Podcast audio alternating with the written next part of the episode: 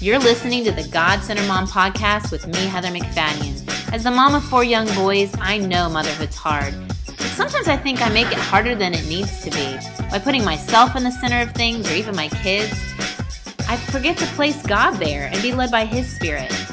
I also tend to forget that I'm surrounded by God. He goes before me, He walks with me on the hard days, and He comes behind me when I make a mistake. So each week I'll interview someone new and we'll discuss what it means to be a God centered mom. Thanks for listening. I am uber duper excited about my next guest because he is a very special person in my life. Um, probably because, first of all, he gave me life. Yes, today's guest is my father, and I have had the privilege to have he and my mom staying with me this last week for Thanksgiving. Uh, they currently do not live in the United States, and so it's a treat when they get to come visit with us. So, without further ado, let me welcome my dad, John Price. Heather, it's a treat to be with you. Thank you. Now, the one, main reason I wanted to have you on is uh, to help moms get a vision of how they can be intentional in training their children about the Bible, teaching them the Bible, and spending quality time with them. I felt like growing up, you did a really great job at teaching me a lot about the Bible and taking one on one time with me. So, my very first question is to take you back. When did you become a Christian? Well, I became a Christian in my mid early mid early 30s and that was after spending quite a few years walking contrary to the way that a person should as a young attorney and involved in the political process. And there came a point in time in my life after my wife had accepted Christ, and I spent one year debating her about that question, that I realized upon reading a book on an airplane coming back from California on the red eye special that Jesus really was who he said he was, that there were over 300 promises in Scripture about him as the Messiah. He fulfilled all of them, and I realized that it was not something just to historically recognize Jesus as a figure, mm. but to know him personally. So I bowed my head on the airplane and I asked him to come into my life, and that was 43 some years ago.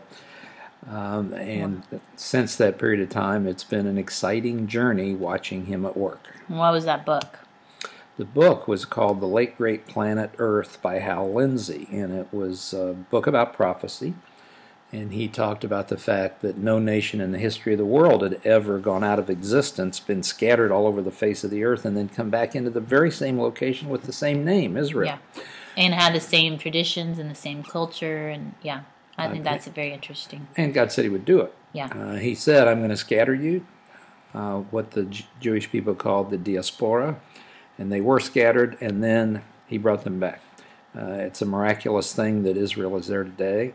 Israel is really the center of, of the universe, and God says throughout His Word that He loves Israel.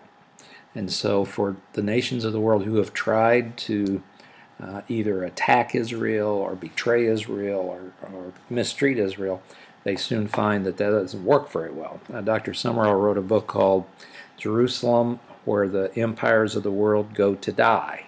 Mm. Um, so anyway, that's that's how I get. Now you can point. see where I get a lot of information. This guy knows a lot of stuff, but I think a key part of that is to realize you said you became a Christian in your 30s. So you were were your parents believers growing up? Did you have a family history of faith or did this was this is a new thing you and mom were starting? Well, my father really didn't come to faith until he was in his 80s. Um, I believe my mother, uh, who died very young in my life, I was a freshman in high school. Mm. Um, I believe my mother probably was a Christian based upon a few things that she said to us before she passed away. Um, but as a tradition, our tradition religiously was that we attended church on Sunday. Okay. Um, and occasionally on Wednesday night, and we always went to the to the box dinner where you'd go in and make a bid on the box there that you knew that Alva Lee Sizemore had brought to the dinner because you wanted to have dinner with Alva Lee when you were 12 years old. Who is Alva Lee? She was the pastor's daughter. Um, And everybody made a box dinner and then you bid on it? uh-huh, and you'd go in and bid. And, and so what happened at the box dinner was that the different guys would try to bid on a box that they thought would have really good chicken or whatever inside of it because the person who made that box had a reputation for making really good food. So you're matching what you think it's like a mystery, but you kind of already Mm-hmm. know the reputation of the cook. Well, and also Alva Lee tells you ahead of time that it's the box with the blue bow. and then you bid high for that and you get that box, and that way you can have dinner with Alva Lee. Was this a fundraiser for the church? I'm sure it was. Okay. I'm sure it was. All right, so you kind of you were in the church, but as far as like conversations at home or having Bible study with your dad or No. spending time in the Word personally, it, that wasn't happening. That was an era that if somebody even mentioned the phrase Bible study, they would say, well, that must be what you do on Sunday morning during the service. Because we didn't have separate Bible studies that I knew of.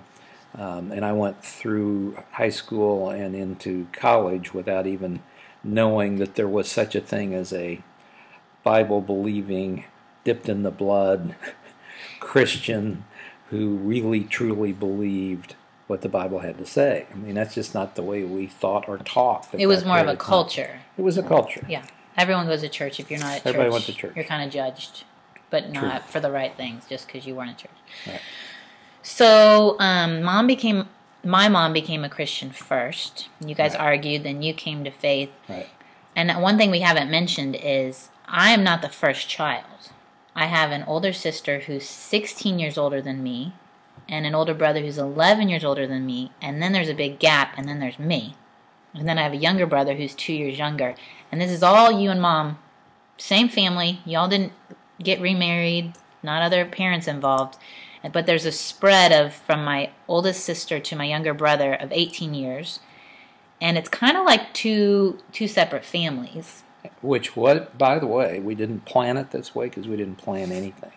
but it's exactly what happened in my family. Oh, that's right. You Because I had an older sister and brother, and then there was 11 year spread, and then I had a younger brother. So there were four of us with a spread in between the two. And that's exactly what happened with you guys. It worked out really great. it was perfect, and you and I are the third, and so they were We the are. best ones. No question. No question, like a middle oldest perfect child. No question. Um, but with my older sister and brother, you were not a Christian until my sister was 10, Approximately. 10 or Mhm. in her. Right. And so when you came to faith, what did that look like in the home then? Well, early on, it didn't look like much um, because I was still finding my own faith, finding out what I believed and why I believed it. Um, but there came a point in time eventually when God got my attention. And then eventually, as we started homeschooling our children at home You homeschooled me with you and your little brother, and my little brother. uh, I think when I was in second grade uh, it's- or yeah, third grade. Third grade. early on. Yeah. Um, and uh, my wife, Kathy, your mom, did the yeoman's work of the homeschooling. However, I had two roles in that process. Um, before I would go to work, generally, if I was able to do so, and usually I was able to do so, we would do a little Bible study, and I would help go through whatever Bible chapter or book we were studying at the time. And then also, once a week, we would have a donut date. Yeah. And we would trade off. So I would get one week, and the next week my little brother would go. So you could you dedicated a Wednesday morning. Was it Wednesday? Yeah, Wednesday morning. You just went into work a little bit extra late. right. But you had the luxury. I mean, I think that was the difference between my older brother and sister and my younger brother and I. The two families is that you were starting off your career with them, Right. and with us, you were established, and so you had the flexibilities and the freedom. You may have come Mm-hmm. home later. I think lawyers tend to have later hours, Sometimes. but you could go in later. Mhm. Um, and so yeah, I I mean I I remember that kitchen table going through Revelations. We would we learned about the armor of God. I mean, I remember working through a lot of different Bible verses, and then the donut dates. Let's talk about those because that I think is a a novel thing. I don't. I think you made it up. Where'd you get the idea? You know, to be honest, and since you mentioned that we were going to do this, I've been racking my brain to think how in the world did I come up with donut date? I don't recall. I'm. I don't. I don't want to take credit for making it up. It just happened. I probably heard it at, at a conference or something. But basically, what a donut date is is that we would get in our little car, myself and whichever child was going with me, and we go over to a local donut shop and we get a donut or two, and usually maybe orange juice or milk, and go over to the corner, get a table for two, and we would sit and talk. And we would, that would give me the opportunity to find out what was going on in my child's mind, because after a while they realized, because I emphasized this, you and your brother, that you could tell me anything you wanted to tell me, and it would be safe that you were okay to tell me. Mm-hmm. And if you were having big troubles with Molly McGuire, a name I've just made up. Totally. There was um, no Molly I went to school with.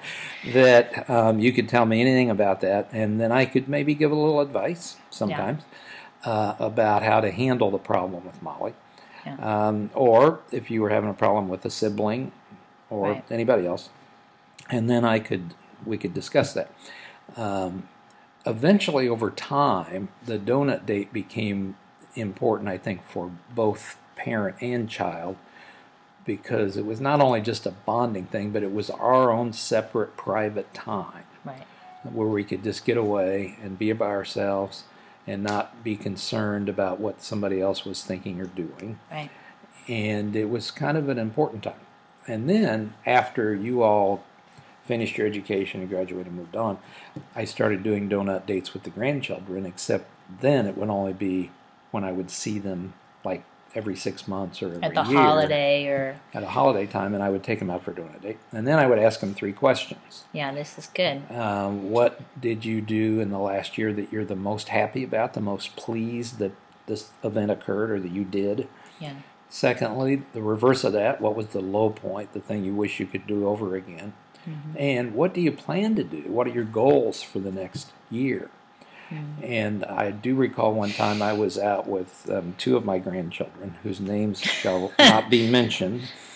And I started with the boy, and I said to him, uh, What would you like to do in the future? And he said, Well, I would like to get $100 hundred dollars. I, said, okay, well, that's very nice. And so I said to the girl, what would you like to do in the future?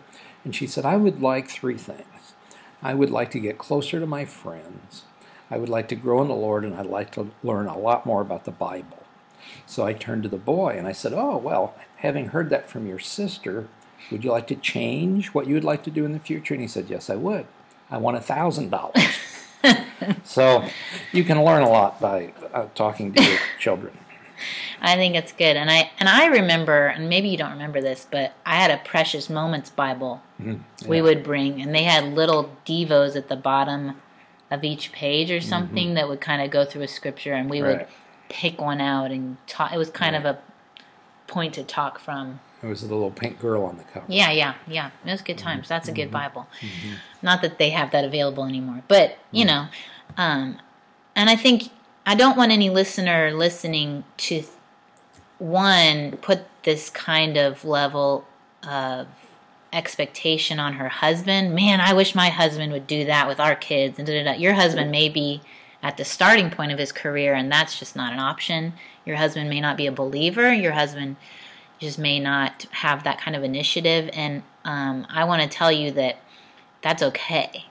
I think um, it's not just your husband's responsibility to do that. And in fact, I had started, I think, because I had boys home a lot, so they weren't homeschooled, but they're home a lot.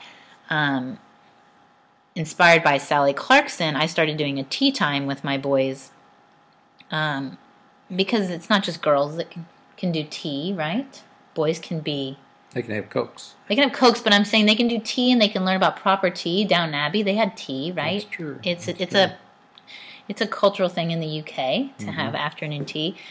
So they love it. They go and they pick out their tea. I have a wooden box and they pick out one and I have these special silver cups with their monogram on them that my mother-in-law and father-in-law had given us and I heat up some water and put it in there and then my mother-in-law had actually given me the idea of cutting up anything really a pop tart you don't need to like make a special special treat dish but um a pop tart or banana and you slice it up and you put it on one plate and then they pull from that. You know you say oh you can have four slices of banana. You can have one piece of the pop tart.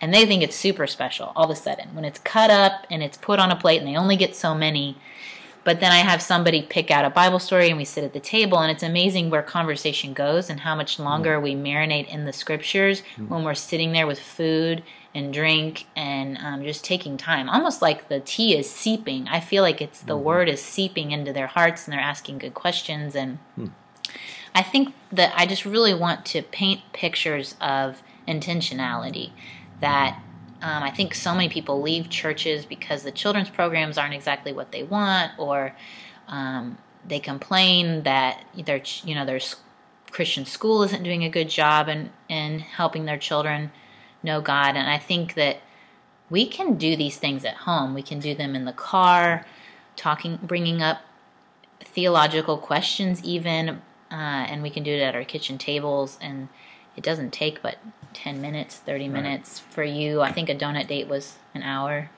or less. or less, uh, like driving and back, Right. maybe. Right. Um, yeah, or with the grandkids, you just would walk down the street to one and come back. Right. But I think just um, I don't know. Think about your week, your day. When when would be a time? Maybe it's a Saturday morning. You just take one kid, and your your husband stays home with the rest, or maybe you offer to stay with the kids so he can if he's interested in doing that. Don't push him. Right? It never works. Yeah, I, I think subtle suggestions.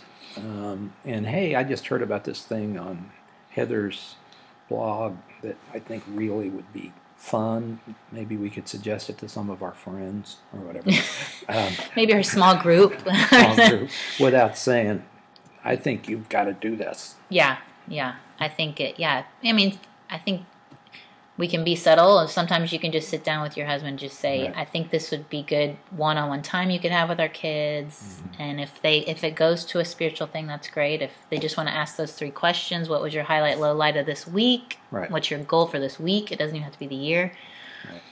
Um, but anything else you'd have to say? Um, I I think it's important if the husband slash father is willing, and even though he may not feel that he's totally trained and capable, that's not the important thing.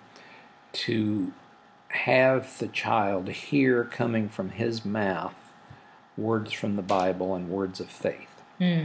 And because I think a lot of husbands slash fathers have certain beliefs inside, but they don't always verbalize them. Yeah. Um, the, the women tend to be a little more verbal. yeah. That's the way God has made you, and they verbalize for the children. And so, in, in a lot of cultures, including the American culture, children expect the mom to be the spiritual one, but they don't hear the dad saying the spiritual things, even though he may believe them.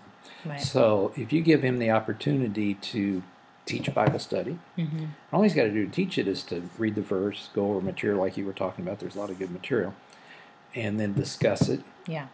and then also have a donut date and do the same thing. Discuss it. What's God doing right now? Yeah. So they hear from His lips Right. that He believes these things. I think that is really important in reinforcing and making godly men and women as they grow up, Yeah. because it can't just be a single gender process. Right. In the in the goal. And and I would say that if your husband's not there, he's nowhere near it, that should maybe be where your prayers are directed, you know, every morning or at night.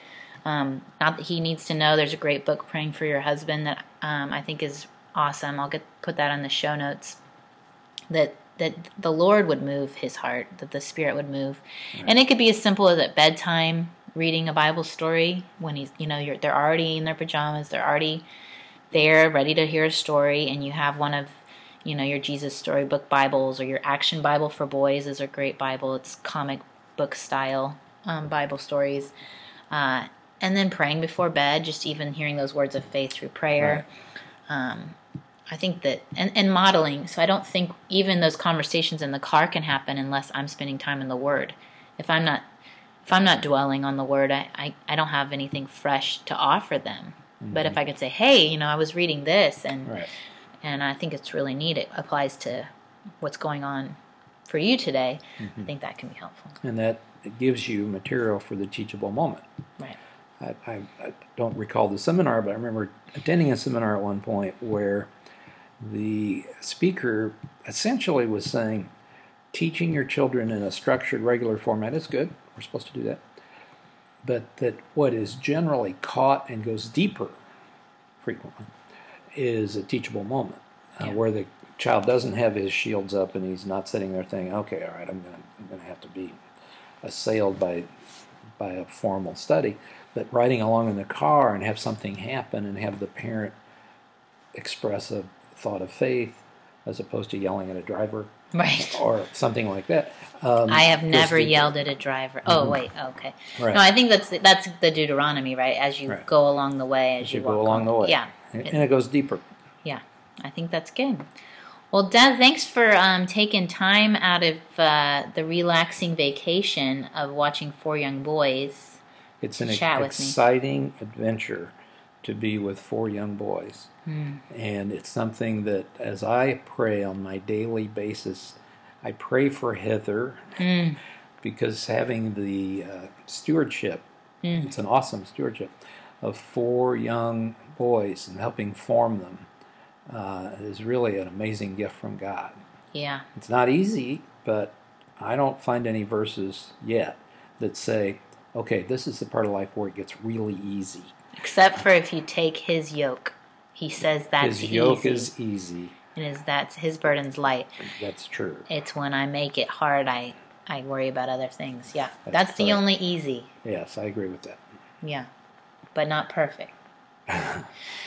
True, true. Yeah. Well, thank you, Dad, for being here. Thanks for your prayers. I'll take double doses. And thank you for eating all those donuts with me. Of course, definitely. This the rainbow sprinkles are the best, or the cake with chocolate Cake with frosting. chocolate frosting. That Pretty was my favorite. Yeah.